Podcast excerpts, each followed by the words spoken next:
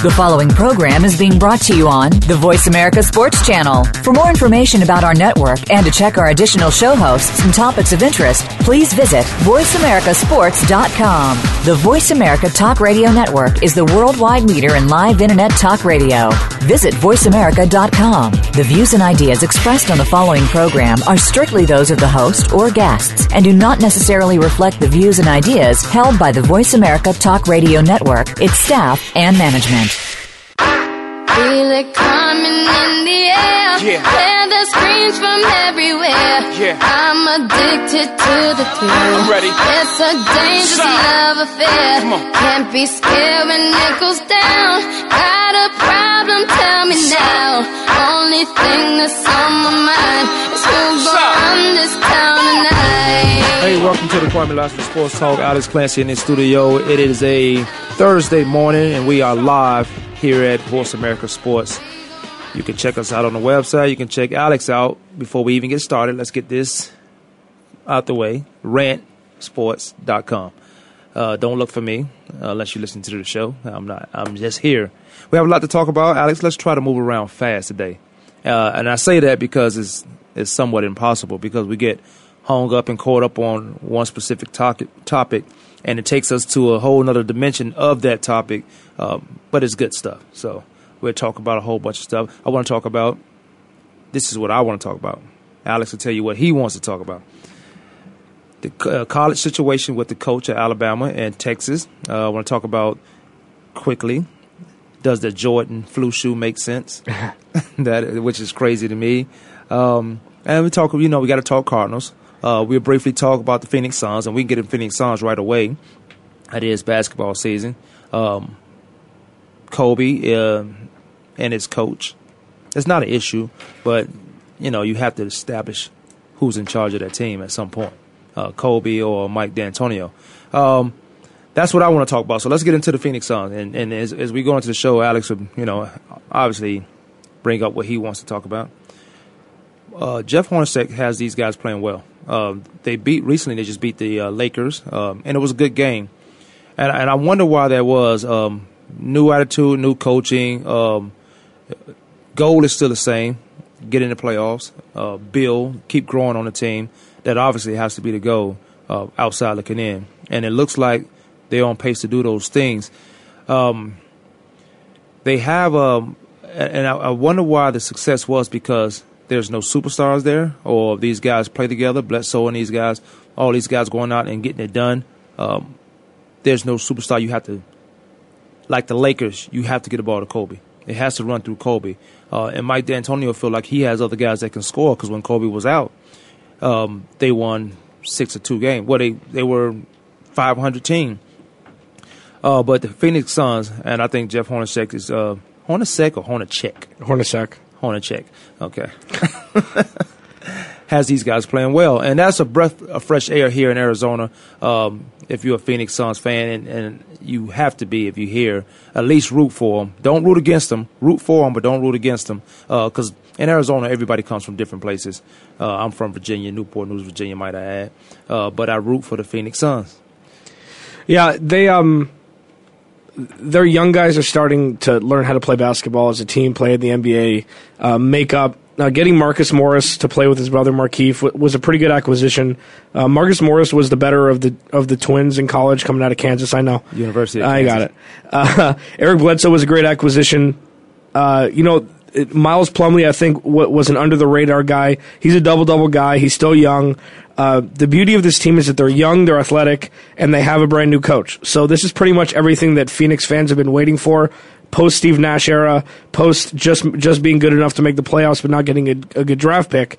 To your point, I don't know if it's good that they're winning right now. With how deep the draft is this year, and the NBA draft is different than the NFL draft and different than Major League Baseball, etc., because you know what you're getting, and these guys usually come out ready to play instead of being projects. So with Jabari Parker and Andrew Wiggins and, and Julius Randle, the kid from uh, from Kentucky, people thought that they were going to lose, be a 12 win team this year, and be a, get a top five pick. But now it looks like, especially with how bad some teams are, it looks like they can make the playoffs. They'd be the third best team in the Eastern Conference right now if they were in the Eastern Conference. Yeah, but the, the Eastern Conference is Indiana Pacers and Miami um, Miami Heat. But here, they have to find they have to get over the hump. They have to establish some dominance here on the West. Um, and, and it, it takes it goes in spurts. Everything comes full circle. In the next five years, the East may be the dominant conference or the dominant side of the basketball. And then the here we always have the San Antonio Spurs, the Los Angeles Lakers. We got the Clippers now. Um, you have uh, Dallas, uh, Oklahoma City. Oklahoma City. Yeah. You have teams that's real uh, well rounded, where on any given night you're not surprised that this team won, or Yeah. you're not surprised that this team lost against that other opponent. Yeah, exactly. I mean, with especially with Eric Bledsoe becoming a restricted free agent, I think at the end of this year, I believe it's the end of this year, they might have to pay him a lot of money. So they're going to have to make a decision soon. With uh, the uh, general manager, that was the assistant GM in, in Boston, McDonough, I believe. He's done a good job so far, but if Eric Bledsoe is going to be the cornerstone of your franchise moving forward, you're going to have to pay him $60 million. And he's young and he's raw still. This is his first real chance at being a starting point guard or, or combo guard with Goran Dragic. So, I Bledsoe mean, was in Houston, right? no, It- he was with the Clippers. he was with the Clippers. Yeah. because I was oh, okay. I came was out of Kentucky as a fr- he came out too early, and then uh, he played sparingly uh, behind Chris Paul. He played some more, and Chris Paul got hurt last year. But with the young core that they have, one thing they're going to need is some sort of veteran leadership. Channing Frye's not a veteran yet. He hasn't won enough to become a leader, in my opinion. You have to have some sort of taste of winning to be a real leader in the NBA. here's why Hornacek is, is so important. Hornacek is so important right now because they, to your point, they don't have a leader. Uh, they building and they're growing together. At some point, someone will establish as, a leader, and it won't be because he's hitting the most points. It won't be because he's shooting uh, uh, lights out, nights in and nights out. It be because of what how those other t- guys respond to him in the locker room. Before they come out on a basketball court, they have to be a family. You mentioned the Morris uh, brothers. I thought that was a great acquisition as well, uh, bringing those guys together because we saw what they did at Kansas, and there was an opportunity for that to happen. It was great that the Phoenix Suns were able to get that accomplished. Uh, the Phoenix Suns beating the Lakers 114-108 with Kobe in the lineup is is huge. What- Regardless, and I know Kobe's not back yet. I know Kobe hasn't played all off season, all basketball off season, coming off the Achilles uh, injury, a very serious injury. If if you're a sports guy, um, with no time to rehab, no time to get it done. Uh, but with him in the lineup, it just it changes your mental because this is a young team. Absolutely. And one one of probably the most positive things that come out of having a young team that's exciting that seem to play together. Goran Dragic is coming to his own as well. He's had he had three 30 point games in the last three weeks, and I think over the course of his career up to this point, he only had five in, in five years. So he's learning. He's he's starting to mold and gel into a player that people thought he was going to be, especially with the fourth quarter performance. I, I believe it was against San Antonio in the playoffs when they sat Steve Nash for the whole fourth quarter. He came out and scored 26 points in the fourth quarter in overtime. He's starting to finally become the player that people thought he was going to be. And with all of this in Phoenix, it might want to, it, might make stars, not stars, stars, superstars, because I don't think they're there yet, but very above average players want to come to Phoenix, which is so huge because Phoenix is a, a huge sports market. You have all four major teams. You have two major colleges that U of A does basketball and ASU does football at this point. Getting players to come play with a young core of guys is exciting. Don't forget uh, Dan Majerle's team out there at uh, Grand Canyon. Grand Canyon. Yeah, but I, I'm, we can talk about that another day. I'm not Yeah. happy that he's the head coach yeah, there why not? because they had the head coach and all the coaches that brought them up to D1 level, Uh huh.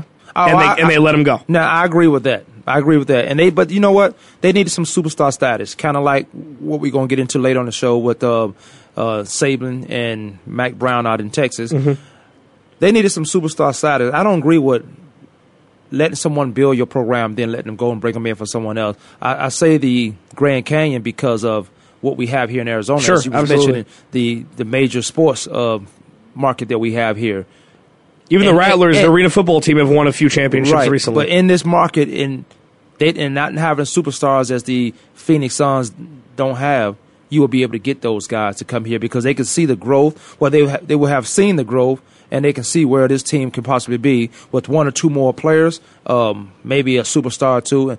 You need superstars. You need one or two and some role players. Some role players that understand who's not saying, "Well, I can shoot too," because you see what happens with uh, the Oklahoma City with Westbrook and um, Durant. and, and Durant. And I think Durant is the better shooter, but I'm not saying the rest uh, Westbrook isn't good. Westbrook is great, but when you find out who's a okay, this is how our team will go tonight. You can't take it over every night Yeah. in Westbrook's mind. But when you find out how our team is going tonight, who has a hard hand, a superstar and a leader understands that. So you can't have that combativeness between the two, and then you end up losing games you should have won. Okay, the Phoenix Suns. They would. I think they'll be able. To, I think Hornacek is getting doing a great job. They will be able to get superstars here at some point, but right now these guys are building up to superstar status. and Ryan McDonough, the he's the that's the first name of he's the he was the assistant GM in Boston. He was there during the Kevin Garnett, Ray Allen, Paul Pierce emergence. So he knows Danny Ainge was the GM. He did a great job bringing all those guys together. But with Phoenix, he has a taste of winning, and he has a taste of what a proper franchise is run like, how it's run, and he's he's moving slowly but surely in the right direction. He's only been here a year.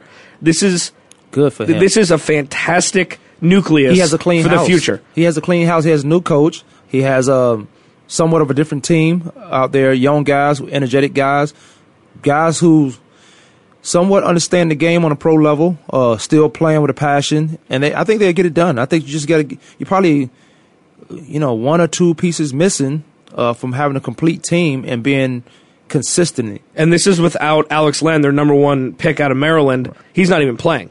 So he's a 7 2 center. So if you can mold him into being center, move Miles Plumlee to the four, you know, have the have one of the Marcus brothers at the three, Goran Dragic and Eric Bledsoe in the backcourt, that's an exciting team. Right. That is a very exciting team. Here, here are the next three games, and one of the games was interesting because I watched it last night. Was uh, December thirteenth they have the uh, Sacramento Kings, 15th they have the Golden State Warriors, and December eighteenth they have the San Antonio Spurs. Golden State Warriors. Did you watch that game against Dallas last night? I did. Dallas was Dallas was beating their head in pretty bad, um, and it just didn't look like Golden State will pull it out. And this is one of the teams that I mentioned last year, uh, uh, bef- even before the basketball season started this year, that I wanted to watch because of what they have, their young nucleus, and it's similar to what the Suns is, but they just uh, they're a bit better than the Suns at this point. Um, I think they have a, as in the, uh, Jeff Hornacek, I think they have a good coach over there in, in Golden State Yeah. uh, with uh, Mark. Jackson. Now, these guys look lethargic the whole entire time, uh, getting beat up by Dallas. Um, momentum just looked like it was all Dallas, all Dallas, and they found a way to win this game with Curry hitting the game-winning shot. Yeah. I mean, This guy's just such a pure shooter. he's eh, but he's learned how to play point guard. Yeah. And getting and and that's the big thing with him and Russell Westbrook. I've said this a few times that Steph Curry, he's not a total point guard. Like he's not a Steve Nash pass first guy completely, but he's learning. He's learning, he's learning. He shoots very very uh efficiently from the field from where he was as a rookie. He shoots great from the line. He shoots uh, upper 30s from 3 and the and when they drafted Klay Thompson out of Washington State, six nine, just pure shooter they gave him a chance his rookie year, and then they put him in the starting lineup his his second year, and they they might be the most exciting uh, backcourt in the NBA right now, in my opinion. Don't you think coming out of Davis, they, they wanted to take the best shooter and that was in that game and in that draft at that point, and then they found a way to build around him, and I think they built around him. We look And- at the uh, AI trade they got for from Sixers. Um, but did he go to Denver first, Yes. and then he came up not Allen Iverson? Uh, Ig- Oh, Iguodala. Iguodala. Yeah, yeah, yeah. yeah. So that so you have the veteran leadership there. He hasn't found he hasn't had a lot of winning in his career, but he's always played the right way. He's never had any issues with him Right. uh, on the field or on the court or off the court. But the biggest acquisition they had was David Lee from New York. Now David Lee doesn't make buku bucks. He's not making a hundred million dollar contract. Great He's- role player. He is, but he also averages eighteen and ten. So he's a role player that produces. He's a role player that can start that can play on any team in the, in the league. Eighteen and, and ten, you can play anywhere. if the not NBA. higher. I mean, he, Yeah. he was twenty and twelve, but he has injury concerns. He had a hip flexor, like he landed hard on his on his uh, on his hip during the playoffs or right before the playoffs last year in the first round, Yeah. and he came back, played a couple minutes, it, just Wa- just as uh, as inspirational support. But if they all stay healthy. They're scary. Yeah. You know, they can beat Oklahoma City. They can beat San Antonio. They, They ran beat into- San Antonio last year. But they ran into a wall when in San Antonio. They ran they ran into a, a They ran into a veteran team. and and couldn't get over the hump. That's I what- tell you what. We'll take a break. We, that's Phoenix uh, Suns talk. We'll come back. We'll talk some Cardinals, briefly talk Cardinals in the Tennessee game, and we're moving definitely into the um, coaching situation. Kwamie Lassiter Sports Talk, Alex Clancy. We'll be right back.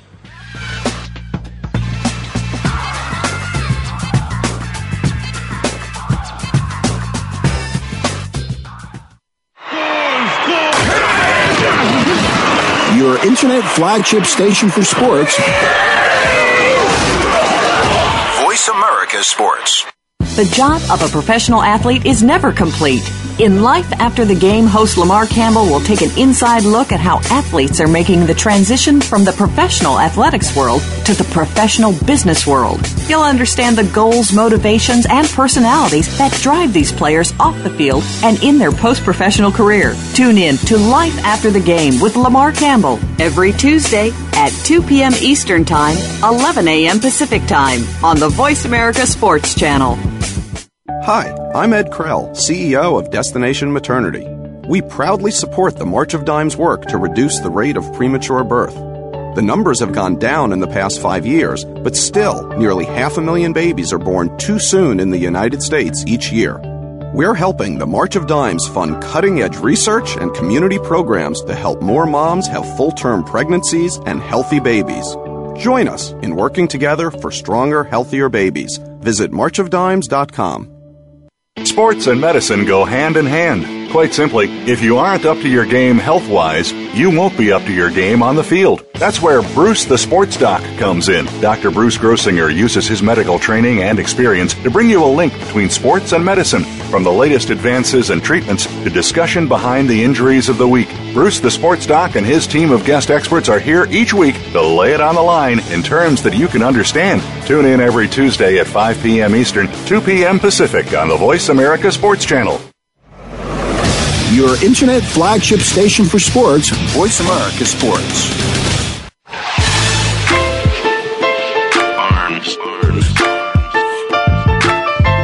Welcome back to the Kwamie Lassiter Sports Talk, 888-346-9144. Alex Clancy in the studio. You can find Alex at rantsports.com. We were talking about the Phoenix Suns and how how such a, a pretty good job at this point right now that Jeff Hornacek is and the Suns are doing. They're moving forward, I would say. Um, if you're in the Valley, nah, if you're in Arizona, you know, go check them out. It's worth it's worth doing. Also, let me say this because I think the Phoenix Mercury needs some love too. Check them out. I know we went to the game. It was noisy. It was a bunch of kids there, but check the check the women out. They play ball for real and they play hard. Their passion is different, but they play hard. Yeah, they made the playoffs Yeah. this past year, and so uh, and they won a championship recently. I think three or four years ago. Yeah, they, won, they- they won a championship. They won back to back um, about four or five years ago. Baseball. We are going to talk Cardinals. Baseball and the rule changing. Um, one of the things I saw was the uh, back catching. You can't bulldoze the, the catcher anymore. Um, that's you know one of the incident. The recent incident was uh, Posey and his uh, knee getting torn up. But other than that, there haven't been real serious injuries that kept catchers out of the game. It's just if you're going to protect the plate like that, where, where am I? Am I supposed to go around you? No, no athlete um, that's trying to get a point, trying to score, is going to go around somebody to do it. They'll run through you because you were in their way. Um, and that was one of the rule tr- changes. Off the air, we were talking. You were talking about the um, the um, what's the instant replay. So explain a little bit more about that. Uh, the instant replay, it, Joe Torre brought it up. He, he's the vice president of. He's on, on some committee that, that's talking about the instant replay with with uh, Tony La Russa. So these guys have been around the game obviously forever. Um, the parameters are, and this is all just in talks. They just brought it up to the to the owners, general managers, and coaches about this, and it was received pretty well. Uh, number one, each team gets one challenge per game up to the seventh inning. If you get that challenge correct, you get another one. Between the seventh and ninth inning, the umpires can challenge anything they want. They'll have somebody in New York in a booth looking at all plays that are challengeable, and the the, the plays that are not challengeable are balls and strikes. And balls going over the third or first baseline, that's a judgment call by the line judges that cannot be challenged because it stops play. Um, Do you like these challenges? Yeah, like I these know. I. I think it's fantastic. I think it's great. Just because we're in a day and age now where you got to get it right. The human error aspect is is being superseded by getting the play correct, and all it takes is one play in one important game to, that, for you to get burned by that'll make you want instant replay. So the uh, another thing that another thing that will be implemented in this if it gets passed is there will be somebody from say from the Dodgers will be sitting in the dugout and he'll be looking at a monitor. Uh, after a play happens you get the replay fed into the monitor and then you can tell the manager whether you want it to be challenged or not. Now one of the problems that people had issues with was that if you were watching the game in real time on a monitor and then re- rewinding and watching, rewinding and watching was that uh, sign stealing could be a huge problem. Uh, pitching, you know, tipping off if, if they're about going to throw the ball down down to second base, things like that. Um, you see first and third baseman, fir- uh, third base coach signs that could be stolen. Now that it would be five, or- you know, it would be on a delay because the play would just happen, but they have to feed it to you, so that wouldn't be an issue. Um, I think it's fantastic. I, as I said previously, I'll use a different word this time. I think it's a great. I think it's great progress for Major League Baseball because they're the one. They're behind the curve now. NBA has it. Major League uh, NFL has it. They need something. NFL that- has it because it moves so fast. Basketball moves so fast. Baseball is a it's a pastime which I enjoy watching. I enjoy playing it. Uh, if you don't play the game, you just think it's boring. It's kind of like golf. Uh, if you don't play these games, it's boring to you and it takes forever. But if, if baseball wasn't long enough, what is it? Two and a half, three hour? Yeah, but yeah, but the but the length of the actual game doesn't uh, compute with how bang bang these plays are when they're actually when the ball is actually being hit. Right. So those are split second plays. That's football plays, football timing. If I'm watching a game from start to finish, how long is it going to take me? Well, three and a half, four, but but that's not the point. Right. The point is, is baseball moves slow. The, now the play itself is bang bang. Right, I and that's why the that. replay is necessary. Yeah, but the play itself is that, and I've seen a lot of um, umpires. I saw, I've seen a lot of man-made errors and judgments and calls, and you had to live with it because it was baseball. That was part of what what baseball was, the human error part of it.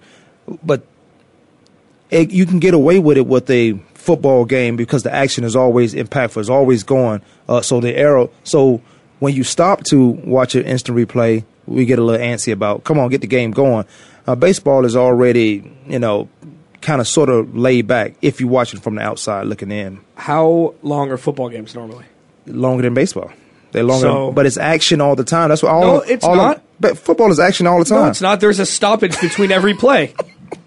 There's a stoppage between every play, like a stoppage between every pitch. Okay, uh, let's say there's a stoppage between every play. Let's let's say that because there's something. Baseball's only so long because they have to go into the dugout and then come out. So in between innings, it takes longer time. They have to go to the dugout and come. That's the same thing if the offense have to go to the sideline and defense have to come on. That's the exact same thing. Yeah. There's no difference in that. It, it's long because baseball, football is long.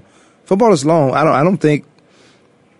I don't think it. You can cut it down and still be impactful, but I don't know. They so used for it, uh, used to this format now because this format makes money. It generates money. Now we won't get into that. The, slow pace of baseball outside of the the play happening, it seems like it's forever all a boring game. But if you've never played baseball, baseball is not boring at all. Baseball is a very exciting uh, game. But when when football is play after play, even even during that play, even as you say, after a play, that time something's going on with a penalty or something's going on. It's nothing going on with baseball. How many plays total are run in an average football game? Oh, there's 13 series. 13 Okay. series equals uh, you know the offense having the ball from the time they get it to the. That could be three plays. That could be 12 play Mm-hmm. drives. Uh, it's, it's usually 13 series. Okay, so say So so 13. so say say 90 plays or 100 pl- say 100 plays to make it easy. Easily. Okay? Say 100 plays. I- Baseball I know some defenses, good baseball- defenses play sixty something plays, and offense, a good offense will play about that, about 50, Okay, I'm just saying to make it a round number, 100. Baseball, each pitcher will throw that in a game. So there's so many more chances for replay in baseball than there are in football. And uh, just a side note, it's so much easier to fast forward uh, through a DVR football game than it is baseball game if you don't want to miss anything.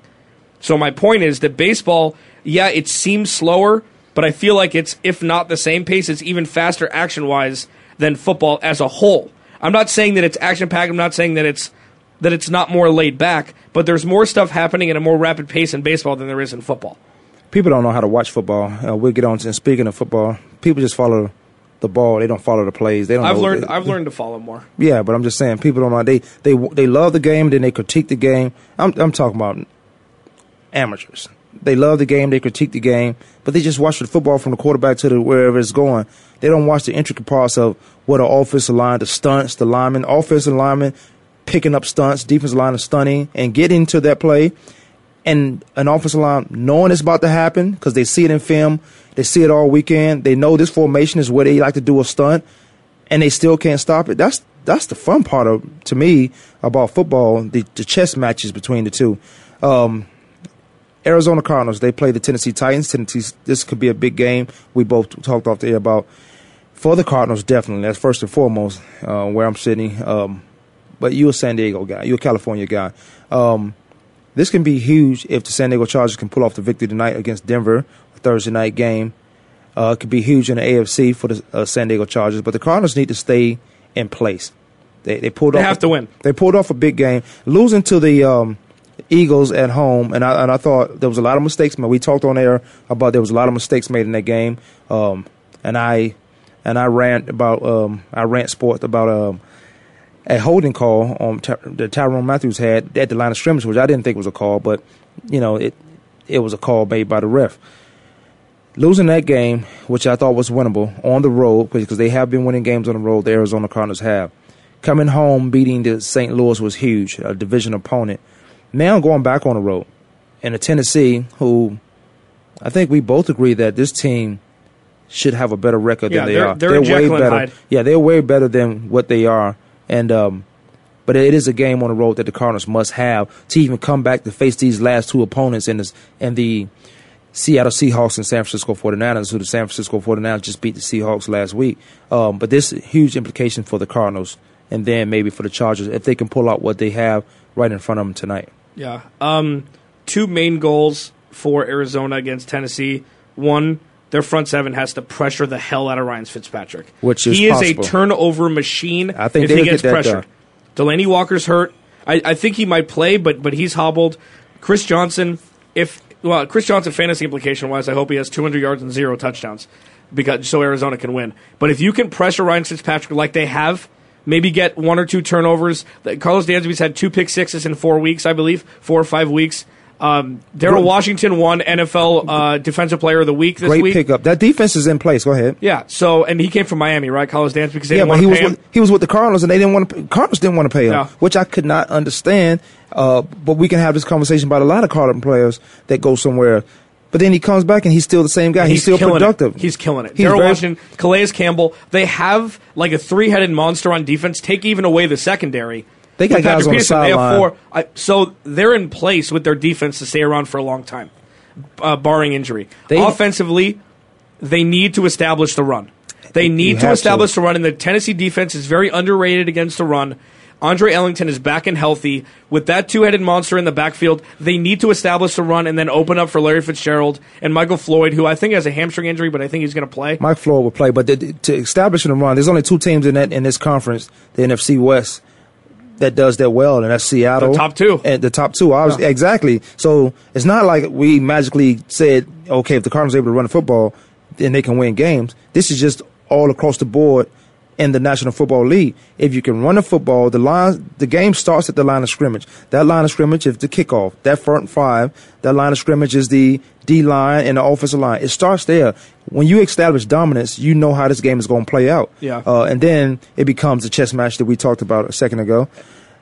Or who's going to do what? What kind of stunts? What, what's the new wrinkle in the game? Um, but the Cardinals must win. They lost uh, Tyrann Mathieu to an ACL and a um, LCL. MCL, uh, LCL. LCL, uh, which is, you know, I feel bad for him. That guy, he, I, he comes a long way. Yeah. You didn't hear anything about him. I know he, during the season he made a bonehead or two plays, but that was, you know, that was in the heat of the battle, and it happens, and it happens. No excuses for him. Um, but I wish him a speedy recovery. We wish him a speedy recovery. And he should be ready for opening day next year, right? He'll, he'll be ready. That guy's too. He's too ready, amped up already. He if he can come back tomorrow, he would. And, and you'd forget Zac Stacy in St. Louis. They established a run with St. Louis too. Zac Stacy is a top ten running back this year. So I think this is the only team Arizona that has question marks in the backfield. Take away a couple games that Andre Ellington had where he, where he blew up. I think he had 180 some odd yards rushing one game. Um, they need to establish the run early. Get Rob Housler involved. Get um, who's the guy? Jake Ballard involved. They need to get their tight ends involved. They don't need to go vertical right away My to establish everything. The Cardinals have a problem defensively, and we talk how great their def- their great their defense is. They have everything in place on defense to to keep them in ball games and, and win ball games. We saw we've seen them. You mentioned Dansby picking the ball off twice for a six uh, in the past four weeks. they have what they need on defense to be successful. They have a problem with stopping tight ends against them, and and and that comes to mind because I think they should use their tight ends more. If they use their tight ends more in practice, other than to block for a running game that's not, that's not working, maybe that'll open up the running game, and maybe that'll help the defense uh, a little bit more to recognize tight ends angles and leverages on the field where come game time it becomes a lot easier to cover these guys. But I agree, 100% offensively, they need to use the tight end more. I, I've, I've always said the best teams in my history of watching football were the San Francisco 49ers and the Dallas Cowboys who used their tight ends a lot. They used their tight ends. They football was uh, fullback position was relevant. Uh, they used their fullback, and they also had both teams had dominant running games. Yeah. They had dominant run game, not to mention smart quarterbacks. Yeah. So I mean, Rob Housler is an okay uh, run blocker. He's an okay pass blocker. He's not super fast, but he's he's got great hands. He's got a great feel for finding spots in, against the zone. Like you can see things that he's progressed so far. He had his first touchdown this year in four years in the And, NFL. and you know what? He was and he was sarcastically s- surprised about that, or sarcastically mentioning that I don't know why I haven't had any touchdowns. because they haven't had a quarterback and they haven't. They, all they thrown to Larry. Fitz- That's it. But he was throwing jab. I, th- I thought when I heard that he was throwing a little jab at the offensive coordinator or whomever was in charge of that. That I don't have no idea why I haven't scored. And he should have. The, the guy is good. Where you can open up a lot of things if you use him. Then he becomes a better blocker because you don't know if this guy's in Right. for a pass receiving or a blocking tight end. Right.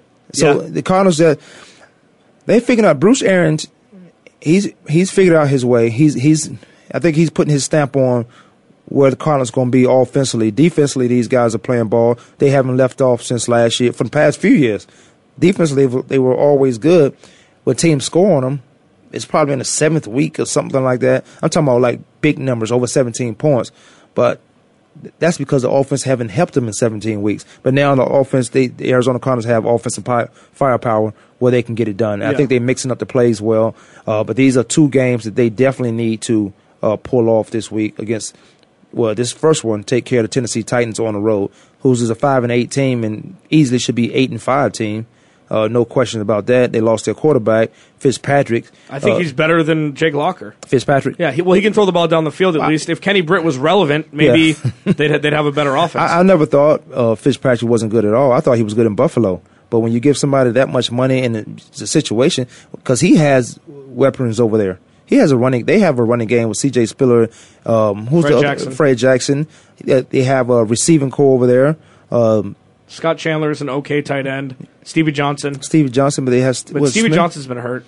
Yeah, but they have they have another receiver over there. But they they play in a conference where they battle tested. They play the uh, Miami Dolphins, who is a pretty good team. Um, They've kind of been underwhelming this year Right. compared to what people thought they were going to be. Exactly. Um, the uh, Patriots. Who was the other Pittsburgh? Jets. The Jets. Um, not it's not Pittsburgh. It's, It's the Patriots. Jets. It's the Jets. Yeah. But they get to play against good opponents, a good talent. So they, I think they battle tested. Uh, the Tennessee Titans are, are. The Cardinals need to go in there and and find a way to win this game. If they don't put pressure on Ryan Fitzpatrick early, they're going to lose. They have to If he pressure gets in on a him. rhythm- They have to smack them in the face on their home field right away. Like I would defer if the, if they get the opening if, if they win the toss, I would defer blitz all day. Their defense, the Cardinals' defense is ranked seventh in the in the So world. so they have a B plus A minus defense. Say there's there's no well, if, I don't you, if think you're a top ten any- defense, that's an A plus. Yeah, well, I don't think there are That's an. A. There's no dominant because look at what um Ray, Frank Gore did against Seattle last week. Week in and week out, the, the powerful defense, but they were- they were losing uh, Brandon this. Browner, and they had some guys. But there's but that's no, his idiotic fault. there's no defense like San like San Francisco was last year that is killing everybody. That everybody defense- has off weeks, so there's no A plus defense in the NFL. That defense was like Ray Lewis defense. Yeah, that was played. that was Baltimore Ravens 2000 defense, 2001 defense. Yeah, but the top five defense, that's A plus defense. The Cardinals are seventh in the world, so they're a they're a defense. They keep themselves in, in games. You got to add on to this uh, element of it. What the uh, San Francisco 49ers did to who I think is the top defense in Seattle. Right. That's a division opponent. They know each other. Thing you, you just things change. Like when let's let's go with ASU and U of A. You do remember that year they were U of A was one in nine, one in ten. ASU was, you know, it winning ball games. It doesn't matter. They know each other. They play each other every year. Uh, so U of A end up beating them, having a poor season that they had, end up beating them with the field goal, no doubt. But it, when you line up against a, opponent that you know well, which the San Francisco 49ers and the Seattle Seahawks are those two teams, then you find a way to beat them those guys in. And any other team that couldn't run against Seattle, the San Francisco 49ers know how to run against them. Yeah, and I mean, both take away the 51 yard run by Frank Gore to set up the game winning Right. field goal. You could say that Seattle had a very good game defensively with did, one except that breakdown. big play. All you need is one breakdown. A big play is 20 yards or more. Yeah, And that's running he- no and passing. 51 yarder Yeah. to set up the, the game winner. So um, A big with- play, tw- passing is tw- 20 yards. Running, I think, is a 10 yard. The other thing that's kind of well, the thing that's been kind of underwhelming for me with Arizona, which is kind of coupled in with defense, is special teams. They haven't had any pulse at all returning kicks or, or punts this year. That's that is what kept them in game. Do you remember in Peterson, in- well, he- well, his rookie year, he ran one back in overtime to win a game. Right. So I mean, he had he had like three or four in his rookie year, and then we haven't heard from him since. Obviously, they're scheming against him, but you need like in Javier Javier Arenas hasn't done anything returning kicks. You need you you need some sort of juice. You need some sort of something that comes out of nowhere that gets you that gets you into field position to, to be on a short field. The MVP of special teams on that team is Bethel, a guy who don't get to touch the ball. But eh, what, what you're saying is, once I get the ball, I need to make a play happen. That's Peterson, Arenas, which is not happening. You mentioned you go back to his rookie year where he set an NFL record of four punt returns in, in a single season, which is amazing. And you, you say he sets a record. You mentioned that he sets a record. That's a lead with Devin Hester in it. Yeah. A guy who broke the record. Uh, He has for- nine, right? He's tied with 10, Deion. 10. Yeah, I think he's passed Deion. I think he has 11. Uh, we can check that out at some point. But he just passed the record, I want to say, the end of last year or the beginning of this year. Uh, but, you know, you talk about the Cardinals and their special teams and not able to move the ball and get good field position. Field position is huge, and that's all predicated on special teams because that's how the games always start. Um, but the Cardinals will be okay. I think they'll be all right. If they can get past this Tennessee Titans team, they keep themselves in a, in a great run for that wild card spot. And the wild card is not coming out the uh, it's not coming anywhere out the NFC. The way the let the way the lead is set up, or the, this year is set up, um, and teams are losing. I think the wild spot will come out this AFC West, and I think it's owned by the Cardinals. Hester ties Sanders for most return touchdowns with 19. That's punt and kick return Right? Yeah. total. So yeah, 19 is pretty good. 19 is great, and and and they changed the lead like they changed the golf courses for Tiger. They changed the lead so he can. um And that was what three years ago. Yes, Three years ago, and he still had a few cents. So I mean, it's if you're good, you're good, and Yeah. and, and but he had three or four years we didn't have any. and think So- about think about how many teams don't punt to him anymore. He changed the game. He changed the momentum of the game. This guy, it, it just he's one of those guys that was destined When he got the ball, something big was going to happen. Yeah, It used to be. You remember the guy in Kansas City, the little short guy? Yeah, Dante Hall. Dante Hall. The one from the two yard line we ran back and forth. And yeah, went he ran 50 million miles side to side, and then And he went down turned on the burners. Oh, this Yeah, he well, he was good. He was a flash in the pan for two years. Yeah, and but he was awesome for that two years. Yeah. He was he was a Pro Bowler for those two years on special teams. All right, the Arizona Cardinals need to pull off this win. Oh, uh, I, I have one question. Um, why don't they have speedy running backs returning kicks? I, I understand, like a third string, not not your number one running back, like a Leon Washington when he did it for. He had like I think he's tied for the he most did for the eight. Jets and Seattle. Yeah. So well, he started with yeah, yeah, and that was when they were. That was when the Jets were good. That was Mm-hmm. Yeah. when he was, and that was when Josh Correa or uh, Brad Smith was there. Brad they had a lot of stuff going on there. Why don't you have Stepfan Taylor run back kicks? He knows blocking schemes better than maybe Javier Arenas. Yeah. He may not be as fast, but he knows how to get those yards. I, th- I think uh, punt returns. You have a guy like Devin Hester. That's a DB receiver type guy. You have a guy who's elusive. Um, Who, kick- who has good hands? Yeah, Who, who doesn't fumble the ball? exactly because that's that's a that's a big play, big part of the game. It, all of all of it's huge, but when you getting the ball back, you want some sure-handed guys back there. That's why in certain situations they they throw Wes Welker back there, who Mm-hmm. who don't do it all game, but we need the ball and we don't. It is a sign of we don't trust this guy, but we want Wes Walker back there, Welker back there.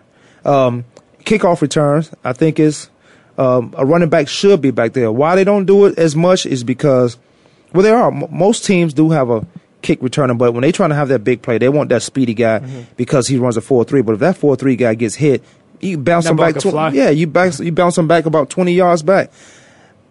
In this league, you have to have two running backs. You have to have two running backs. We see the good, we see the teams that have them. The teams are more successful in running the football. That third running back is important. He is very important. So most teams will keep a, a fourth running back, and both of those, the three and four, are on special teams. They are on special team. It's which one that I can get the most out of, and a lot of them make the team because they can return kicks. Um, but it, it comes crucial, and you can't think going in forefront. You can't have this on the forefront of your forefront of your mind that what if he gets hurt? This happens. This that happens. You got to have a guy that say, "All right, you are kick returner. We got our two running backs. You are kick returner. If anything goes down one of them, you move up to number uh, two uh, running back, but you still return kicks. And you have the better returner returning punts, right? Because kick, you have all of your blockers set. You have everything ready to go with punt. Any something could go wrong. You have the guy who you have can- less time to react. I think more so because I, re- I was I used to return punts for the Cardinals. I wasn't the fastest guy on the team, but I, my hands were sure. I didn't drop I didn't drop any punts. So it's more of the guy who's going to catch the ball first because we are getting the ball back, and we want if that ball is in the air, and it's get craftier when teams have you on the, on the fifty. They want to punt, put you inside the ten, so they punt the ball ball high. Mm-hmm. No room for mistake. and they want you to no room for mistake. They want you to catch it uh, and have that that ball coming down and having you thinking, um, catch it, catch it, not catch it, let it bounce. They want you to have those thoughts in your head, but you put a sure hand guy back there to return punts. Uh, but you also, if he does, when he does catch it, you want him to be able to be elusive and get away. At least give us, if you can get 15 yards every time, that's a win situation. Well, especially with punts. Yeah, Yeah. that'd be leading the league in punt Yeah, returns. exactly. 15, 17 yards, you will lead the lead in punt returns, but it not it won't be as flashy as a guy who can go 30, 40, 50 yards for uh, the touchdown. So, what are your top three goals, really quickly, for the Cardinals to win against Tennessee? Goals, Top three, quick. Top three things that they need to do to win. play defense, lights out, because they on the road. Defense, when you're on the road, you don't hear any noise. You don't hear the crowd noise because their offense, the home team's offense is on the on the um, on the field.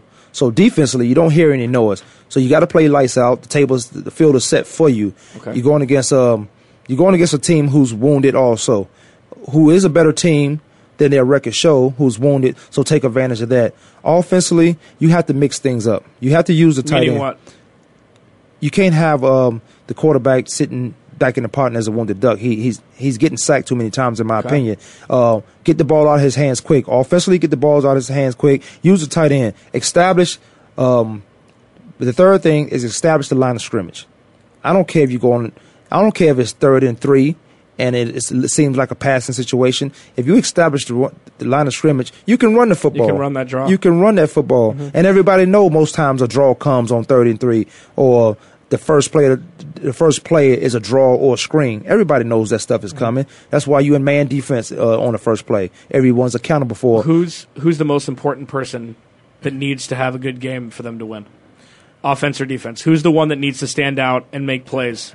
Jay Feely, because it can come down to All right, these that's, even that's a matches. good choice. It come down to the even match, and Jay Feely is a he is a Pro Bowl kicker. The guy kicks lights out.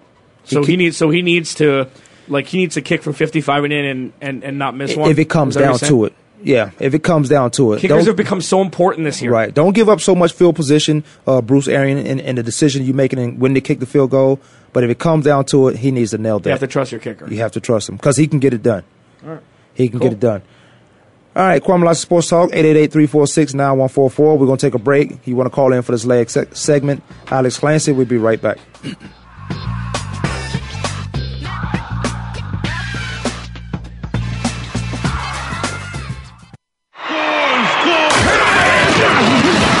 Your internet flagship station for sports.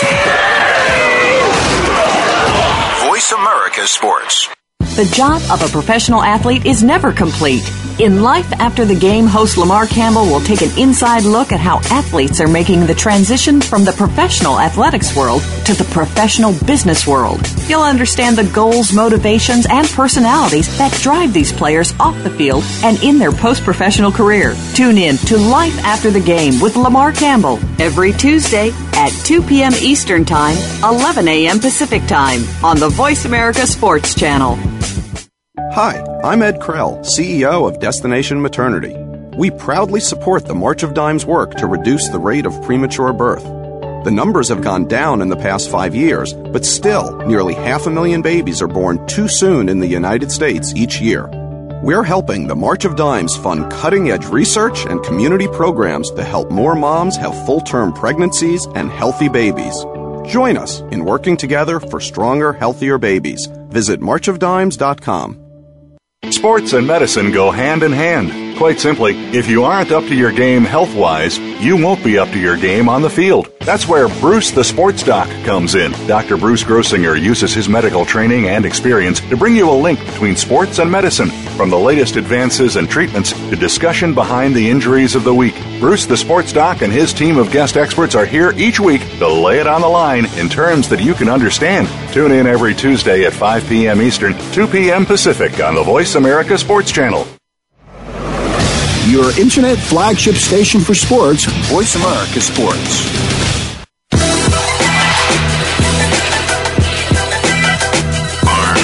Welcome back to the Kwamie Lassiter Sports Talk. We are in our last segment, and then we are off to do what we do. I'm going golfing. Alex Clancy's going to do something. Going to work. Going to work. Going to work. This is just his hobby, his fun stuff. But he has a job that pays the bills. Um, Carson Palmer, three three thousand four hundred fifty eight yards. Um, Rashard Mendenhall this year, five hundred and eight yards.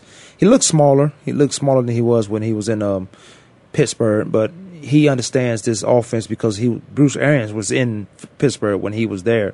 Um, really, six degrees separation is how a lot of guys are on certain teams. Mm-hmm. Um, and I went to I I visit St. Louis uh, because Larry Marmie was there, and I knew the defense, and I ended up signing with those guys. Michael Flores having an outstanding year. Fitzgerald had what four touchdowns maybe last year. He has ten right now. Yeah. So the Cardinals' offense is more explosive, um, and I'm not. I'm saying they've gotten better. The, I'm not saying the league got worse, so this is a, a, able for the Cardinals to happen. They've gotten better offensively. They need to keep Carson Palmer standing up, or it is a wrap for them. We've gotten, they've gotten rid of three or four quarterbacks that we thought would come in and be those guys. Uh, Kolb, uh, ever since the, um, uh, they had guys. Um, who I thought they should have kept as a backup quarterback. John Skelton. John Skelton was I, I, I was a fan of John Skelton. Yeah, I but you got to get rid. of It's a new offense. They brought in Drew Stanton, so yeah. he knows the offense. Drew Stanton, Michigan State guy. I'm not frowning at Did that. Did he play uh, baseball? I, I, thought he played baseball. I'm not frowning at that at all. Um, uh, but you know the Cardinals have a huge game coming up. Uh, we wish these guys. I, we wish these guys well going into the Tennessee Titans. They will be on the road tomorrow probably and get that done. Let me ask you real quick about the. Um, Washington Redskins and uh, Mike Shanahan decision uh, because I, I, talked to somebody and who played for those guys and played under Mike, played with Mike Shanahan as a player and Shanahan obviously coach. He does a lot of uh, double talk, um, and you wonder why this situation, this decision was made to rest the RG three. Why all of a sudden does he care about RG three now? I know he's a franchise quarterback, so when I listen to it, I'm thinking, yeah, he's right yeah, bench him um, or deactivate him so he can get healthy if he is the franchise. But what are you doing as a franchise to put people around him to make him successful? Don't you want him go through some growing pains right now so he he doesn't have to go through them later? So I I, I kind of went. I'm on the fence about is that decision the right decision to do? If RG three says in his press conference that I've I've listened to, he wants to play. Obviously, he wants to. Any anybody worth their salt wants to play hurt or unhurt. That's not a healthy guy in the National Football League today, right now. Once the season starts, that next game, no one's healthy. But what what are your what are your take on what what's going on there in DC? The mistake that was made was they started him week one. That was that was mistake number one. You he says he wants to play. It's not his decision. And they made it his decision because Dan Snyder and him are, are, are bosom buddies. So he's like, I want to put my star athlete on the field. He was probably 40% then but he could run and he could still he could throw the ball from his knees. He so looked like he was running with a with a limp though. Yeah, he like he was running like with crutches. Was, well, he, like he was dragging his leg. Yeah, so that was problem number one. Wouldn't you rather start Kirk Cousins in the beginning of the year and then have him for now. Maybe they would have a better record. And I Number- thought Kirk Cousins did a great job replacing him last and year. that's the problem. Number two, RG3 wants to play, but he knows because he knows that Kirk Cousins could take his job. Because I think Kirk Cousins, and I said this a couple days ago, he's a better quarterback for this system.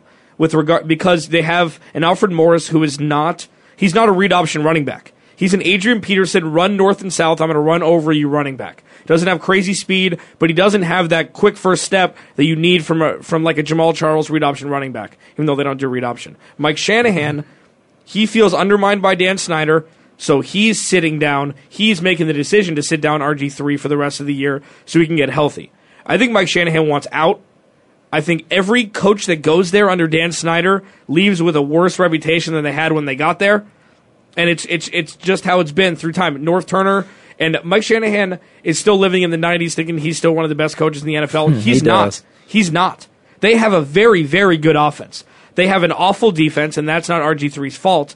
What I think that needs to happen is you sit RG3, let him get all the way better, let Kirk Cousins start the next three games.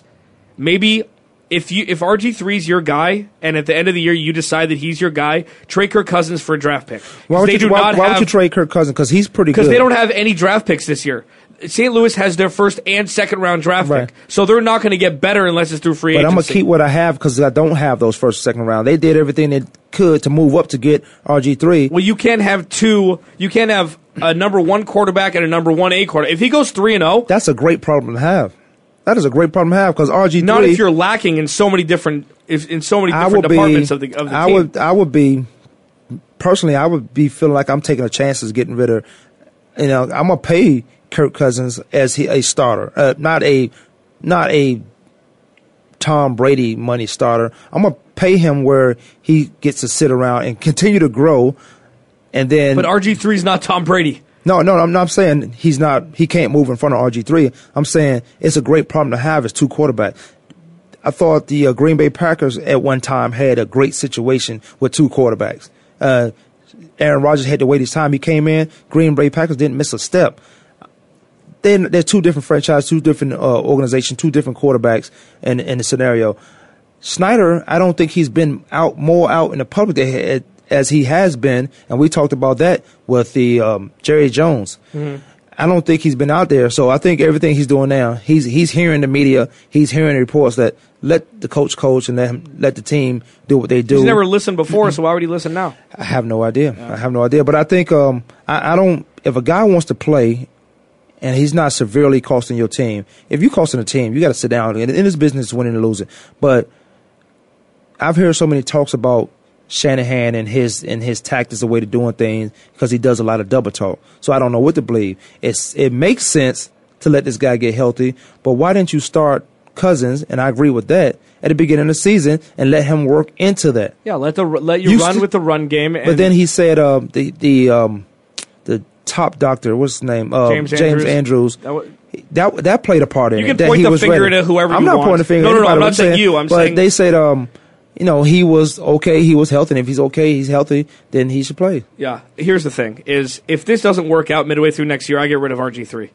I get rid of him. You wouldn't say Yeah. that about Andrew Luck at all. No, because You Andrew Luck is a real about- quarterback. No, I'm saying if this situation was going on in Denver, Absolutely not, say- because Andrew. Luck's skill set is Andrew Luck is six seven two four or six five two forty. Before you start making no sense, let's move on I, to. I'm uh, not making. No, I'm going to finish this point. You know- he. If, if it doesn't work out next year, it'll be Michael Vick Jr. And you don't want Michael Vick Jr. to take up all your salary cap money. Why you? I would get rid of him, him to Michael Vick? because they're both injury prone. They're both smaller than they should be for what for how they run and how they throw. And Michael Vick, I think, is a, was a better quarterback that he uh, when he At was that RG three. yeah, than RG three is. I don't. so I, I, don't would get rid of RG three. as far as getting rid of RG three. I would. I, won't. if he doesn't come back fully healthy next year, I get rid of him. It's a physical sport, and no one's healthy. If you can play, you learn to revamp your game just like everybody else does. Peyton Manning's revamped his game in Denver. He's not the same Peyton Manning in Indy. Yeah, but he or four it's- you surgeries. can't compare the two. I, I'm comparing to in their injuries. He revamped his game. Nobody who's over there to teach him. Where, who's the quarterback coach over there? Who's over there to teach him? Real quick before we, we get out of here, does uh, Nick Saban leave Alabama or Mack Brown? Mack Brown insists that he's not leaving. Nick Saban insisted he's not leaving, but Nick Saban, we've seen his track record is saying Yeah. he's not leaving and been gone in the middle of the night. Um, great program in Alabama. He's done a tremendous job in getting recruits and, and winning national championships uh, due to no fault of the, the BS system that they have, uh, putting them up in the top one year. But does he leave, um, or does If he gets offered, th- there was one report that I read that they were preparing to offer him ten year, hundred million dollars. Alabama? No, Yeah, Texas. Texas can do that. Okay, if that happens, I think he leaves. He's 67 years old. 10 years. Hundred million dollars. $100 million. He can coach till he's seventy five. No problem. If he doesn't stroke on, the, if he doesn't have a stroke on Yeah, the that's, field, that that, that Um, job is stressful. It, it looks easy because Alabama put their product on the field and they win real quick. We, get- we Now, gotta get out of there. unfortunately, last thing I'm going to say, th- if he gets $100 million or somewhere close to it by either of these schools, this is everything that's wrong with NCAA football. He's a coach. He doesn't do jack on the field besides move players around and watch these supreme athletes. the most play. important coaches over there are the assistant coaches. Unfortunately, we will talk about this tomorrow. Let's let's get Pay a- the athletes. Let's get a yeah, pay them, pay me. I'm on board money. now. I'm on board now. Kwamie Lassiter Sports Talk, Alex Clancy. We I'm will join the end of the you show. guys tomorrow. we'll talk a little bit about this tomorrow. Unfortunately, we ran out of time because there's so much to talk about in this hour show. But we are on four days a week. Chargers 31-27 tonight. That would be great for the Chargers. We'll see you guys tomorrow.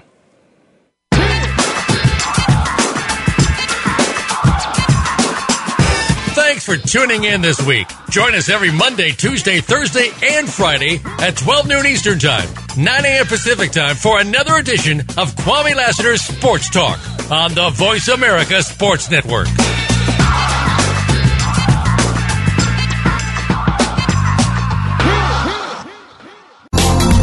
Thanks again for listening to the preceding program brought to you on the Voice America Sports Channel. For more information about our network and to check out additional show hosts and topics of interest, please visit VoiceAmericaSports.com. The Voice America Talk Radio Network is the worldwide leader in live Internet talk radio. Visit VoiceAmerica.com. The views and ideas expressed on the preceding program are strictly those of the hosts or guests and do not necessarily reflect the views and ideas held by Voice America Talk Radio Network, its staff, and management.